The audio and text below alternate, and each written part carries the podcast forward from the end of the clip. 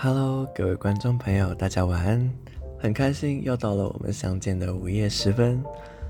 我这个礼拜也已经正式开学了，今天就是我这个新学期的首播。到一个新的环境，就很多东西需要探索。天哪，真的故事有点多到我不知道从哪边开始讲好。就我们学校现在因为疫情的关系，就是有管控人员的进出，你就是一定要有学生证或者是工作证啊，还是教职员证，你才能进学校。这样我刚来的时候我就不知道嘛，直接骑车进去，然后又被警卫拦下来盘查。我之前在实习的公司那边就有多次被警卫骂的经历，我前几期那个节目里面有跟你们讲嘛。我就想说，为什么我每到一个新的地方就一定会被警卫找上啦？我是九月二十二号开学的，我早上下课第一件事情就是要去教务处领我的学生证。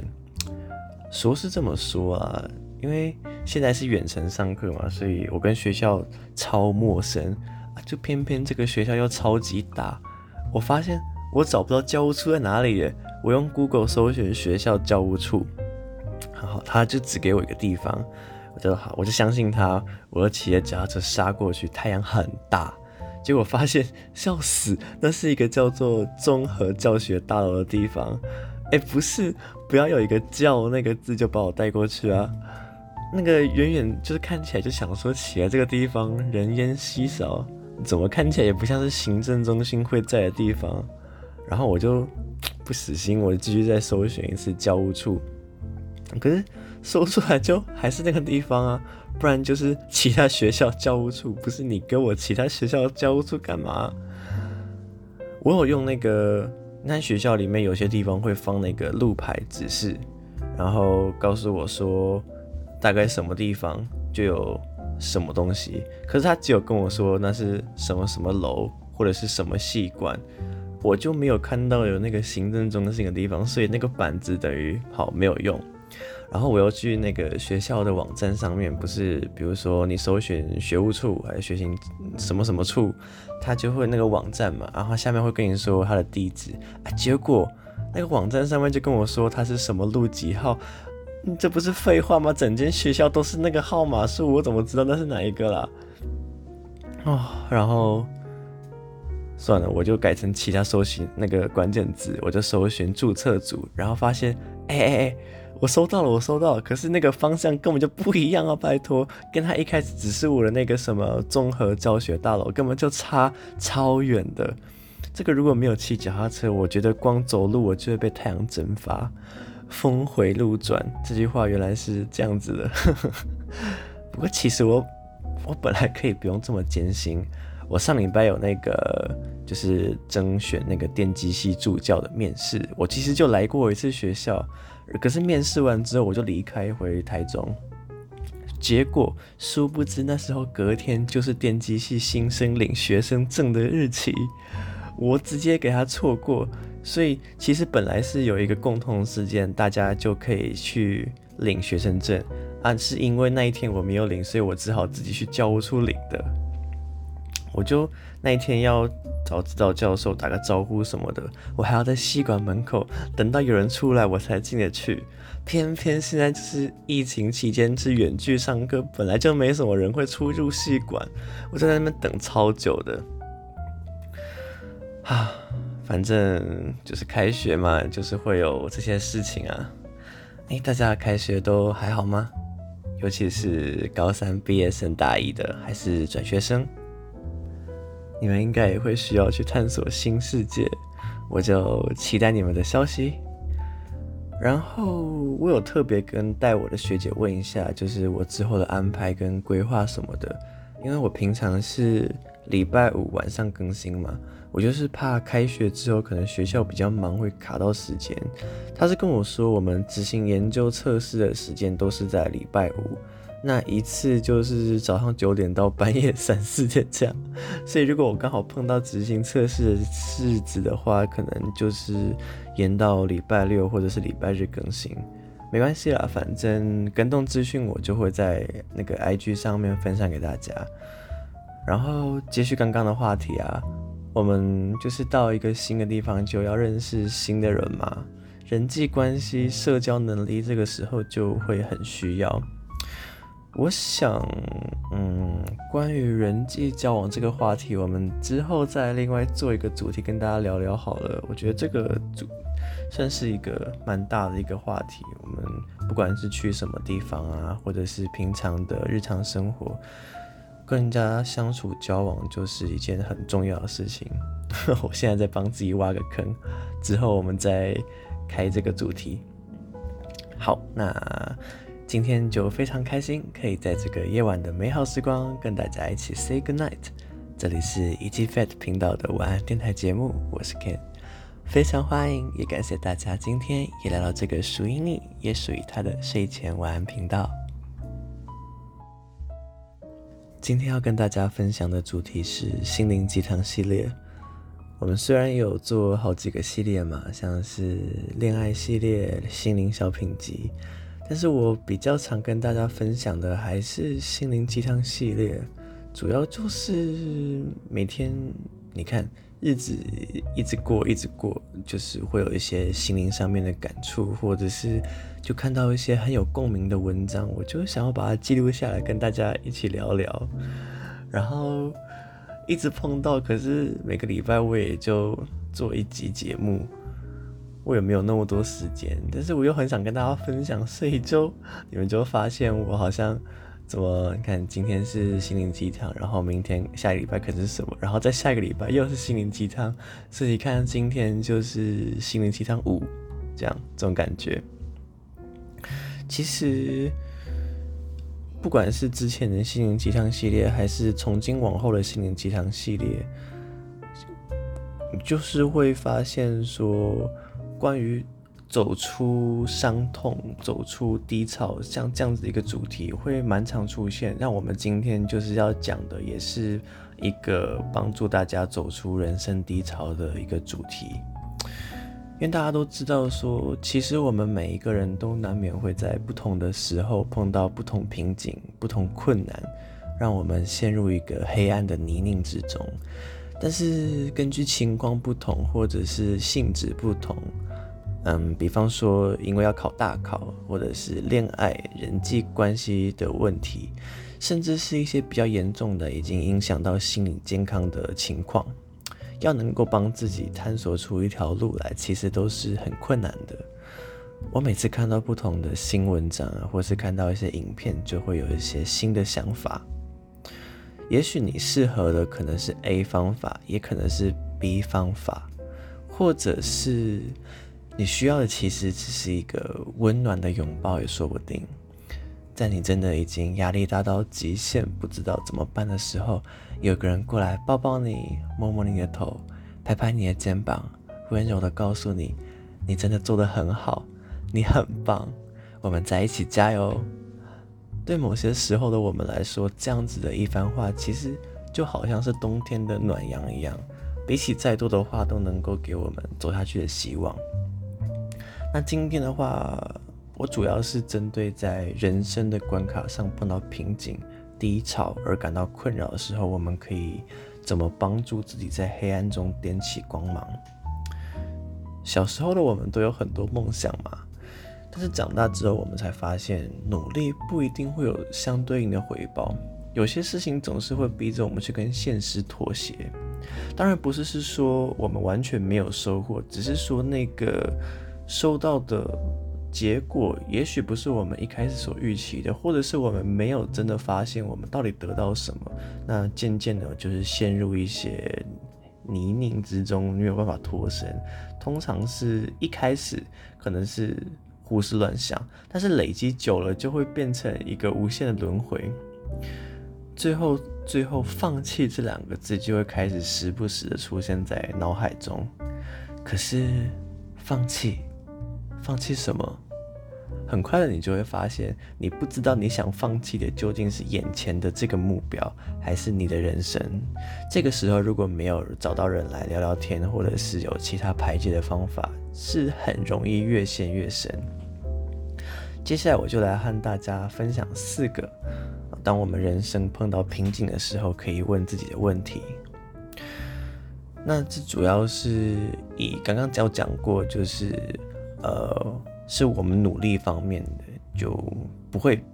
着重在那个情感上面还是人际关系上面的那种困难。那跟今天要讲的有点不太一样哈、哦。今天要讲的就是，比如说呃，你追求一个目标，但是一直达成不到，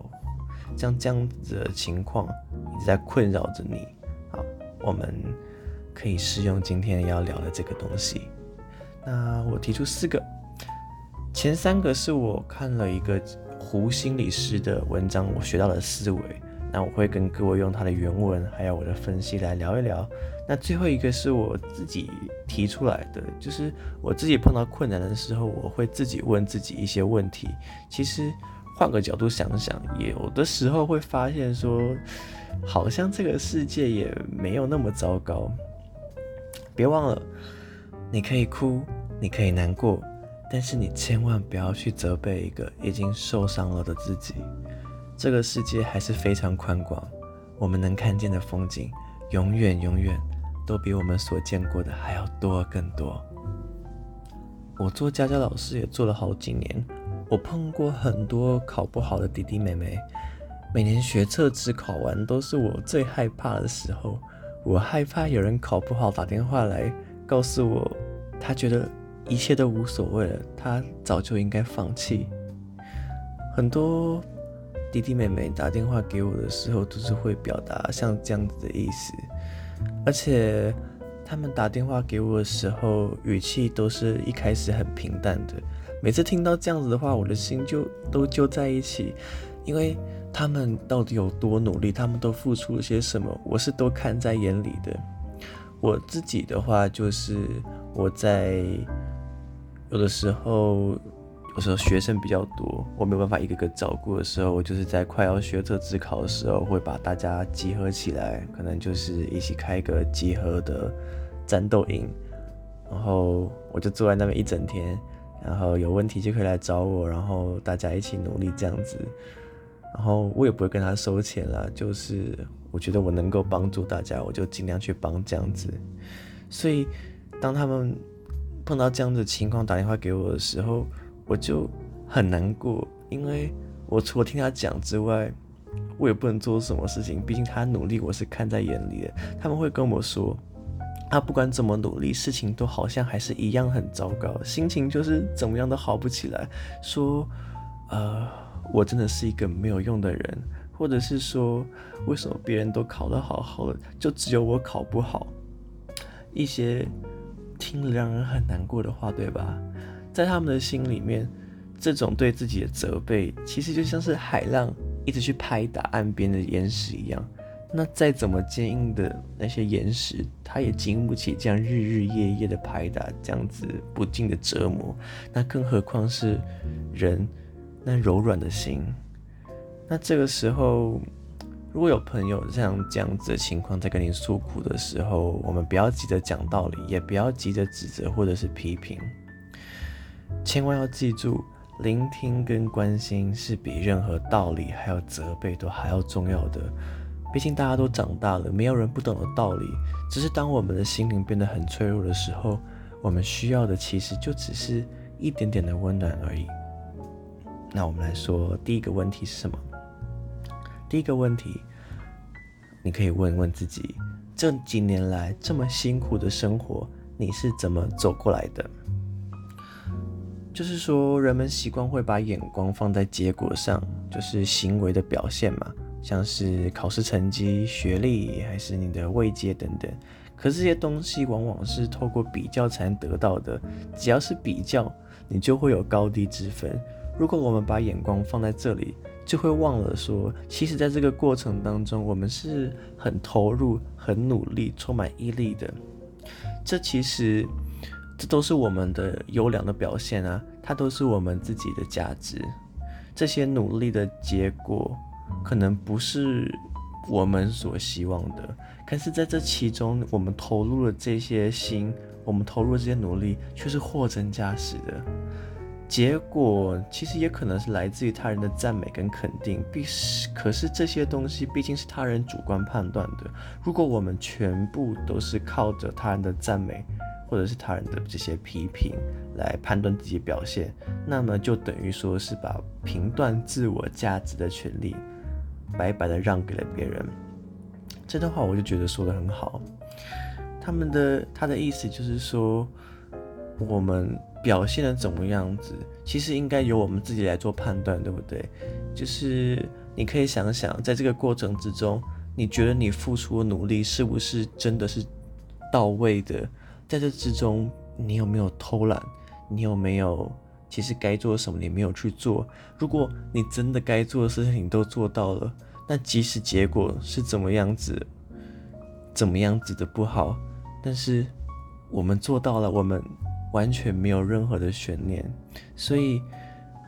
我们应该怎么评价自己？那当然是好的啊，因为我们已经达成了我们该做的事情。那我们完成一件事情的我们，又有什么？又为什么要让别人去批评我们的不好？为什么我们要靠着因为得不到他人的赞美来觉得自己是不好的呢？其实你觉得过得不好，你还是这样走过了好长一段路，我们可不可以回头看看自己在这个过程中我们是怎么办到的，我们是怎么一路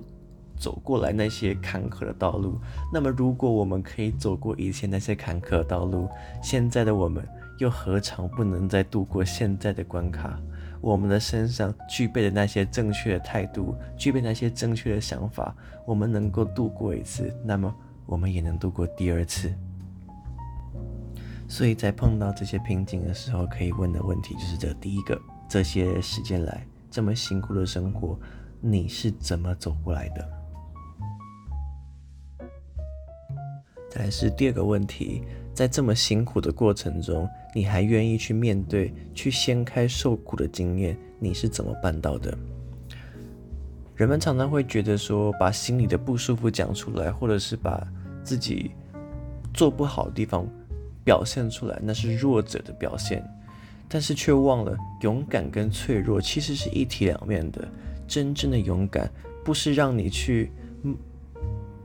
浪费自己的精神，或者是把自己的压力顶到一个极限的地方，真正的勇敢应该是你愿意去正视自己的软弱，而不是去逃避它，去畏惧它。如果像现在你正在面对着这么样子一件痛的事情，你都愿意去正视，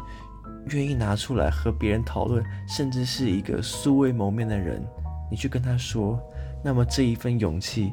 难道不应该被肯定吗？而当你鼓起这么大的勇气去面对这个苦，你的内心是否还住着一株希望的火苗？其实你的内心是希望事情可以有所改变的，你并不是真的想要放弃，你内心的深处是希望自己可以得到更多这些应变困境的能力的，对吧？有的时候你会觉得说自己是没有能力，很糟糕的，但是听听你自己心里的想法吧。其实在你心里的深处，你还是渴望能够继续向前前进的。所以在我们开始负面的想法开始累积到我们心里的时候，我们可以这样子对自己说一下，看看我们自己心里面真实的想法，我们是不是还是在内心期待着些什么？再来是第三个问题，我们多年后来回顾这一段生活，这样子努力的你，你会对现在自己说些什么？问题不一定都能够得到解决，困难当然也不是一两天就能够克服的。可是我们在正视困境，面对困境的过程中，都往往会长出一些正面的力量，像是我们刚刚说到的勇气、解决问题的策略、避免失败的行为。因为有些时候我们碰到失败，那它就是一个失败。可是碰到这个失败，我们如果只是活在一个呃，无法自拔的那个悲伤之中的话，那我们就没有办法去避免下一次的失败，因为我们可以去做的事情，并不是去懊悔我们到底怎么又失败了，我们可以去想的事情是，我为什么这一次失败了，把它变成下一次度过难关的问题。其实有办法让我们度过这样子的困难。当我们处在这些很低潮的时候，其实我们很难去相信说我们会因为这些困境有一些成长，或者是我们没有办法想象我们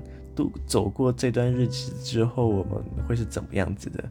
我们往后去想个五年十年，我们从一个有智慧的角度来看看，那么那个时候你会给现在自己什么鼓励，什么建议？我相信未来的你看到现在这么满目疮痍，但是还是努力想要往上爬的自己，绝对不会责备你的，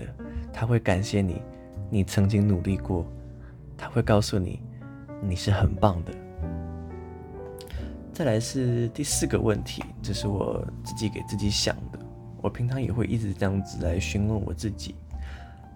来，问题是，你给自己的要求是不是太过完美了？有的人会为了不要寻求他人的帮助，或者是不想给他人添麻烦，把所有的事情都揽在自己身上，希望自己做到一个完美的境界，可是到最后他就给了自己太多的压力，到最后他没有办法承受。追求完美并不一定是坏事，但是如果它已经严重影响到你的心情，甚至是你的心理健康状况，那么我可以很肯定的说，那绝对是一件坏事。如果我们追求一个目标的话，那我们的本质上就是希望未来的自己可以过得更好，能够快乐，能够有成就感。如果因为这样子赔上了心理健康，那不是太亏了吗？有句话是说，先求有再求好，套用在这边的话，我觉得就很合理。按部就班是很重要的，我们追求更高的境界，必须是建立在我们已经能够完成基本面的情况下，而不是建立在自己承受不住的压力上面。我自己曾经就这样过了，因为那时候我高中的时候是学生会长嘛，我那时候就有这种倾向，我不知道为什么我每天压力就要让自己大到我每天心情都很不好。我当时就是那种不行，我什么事都我自己要做，我是会长，这些事情我自己做就好了，我不要去麻烦别人。然后上面有一些事情下来，那下面也有一些事情往上传达，我就是想要一个人去把这件事情都完成，让大家轻松一点。后来渐渐的我发现，除了我这样想之外，我还有一个问题，就是我不知道怎么开口向别人求助。所以如果你跟我一样是这样子的情况，两种加在一起，那就会更加变成无限轮回。所以我才会想要跟大家分享这个问题，大家可以看看自己是不是在无形当中也给了自己过度的压力。人生的低潮大家都会碰到，那这四个问题就分享给大家，希望正在困境中的大家都能够找到一盏属于自己的明灯。别忘了，求助绝对不是软弱的表现，它会是你想要坚持下去的最好证明。如果你正深陷无法度过的心坎，有没有人可以帮助你？请不要放弃自己，你可以到 I G 或者是我的信箱匿名找到我，我很愿意跟你们聊聊。当然，如果你是已经度过难关，想要分享以前的经验，那也是大大欢迎。今天的节目还蛮长的，因为我想要尽量的把这四个问题的内涵都表现给大家，希望可以让大家在听这期节目的时候一边听一边想，如果你现在碰到低潮的话，你是不是有这些情况？那你可以怎么样子帮助自己去解除这些困扰，让自己认识到自己其实并不是只有黑暗的一面，其实也是具有积极向上的成分在里面的。祝福大家都能够在人生的黑暗中找到一个一个属于自己的亮光。周末到了，大家也好好的休息休息吧。那么今天的节目就差不多到这边也要告一个段落咯。我是一级晚安电台节目的主持人，我是 Ken， 我们下次再见，晚安，拜拜。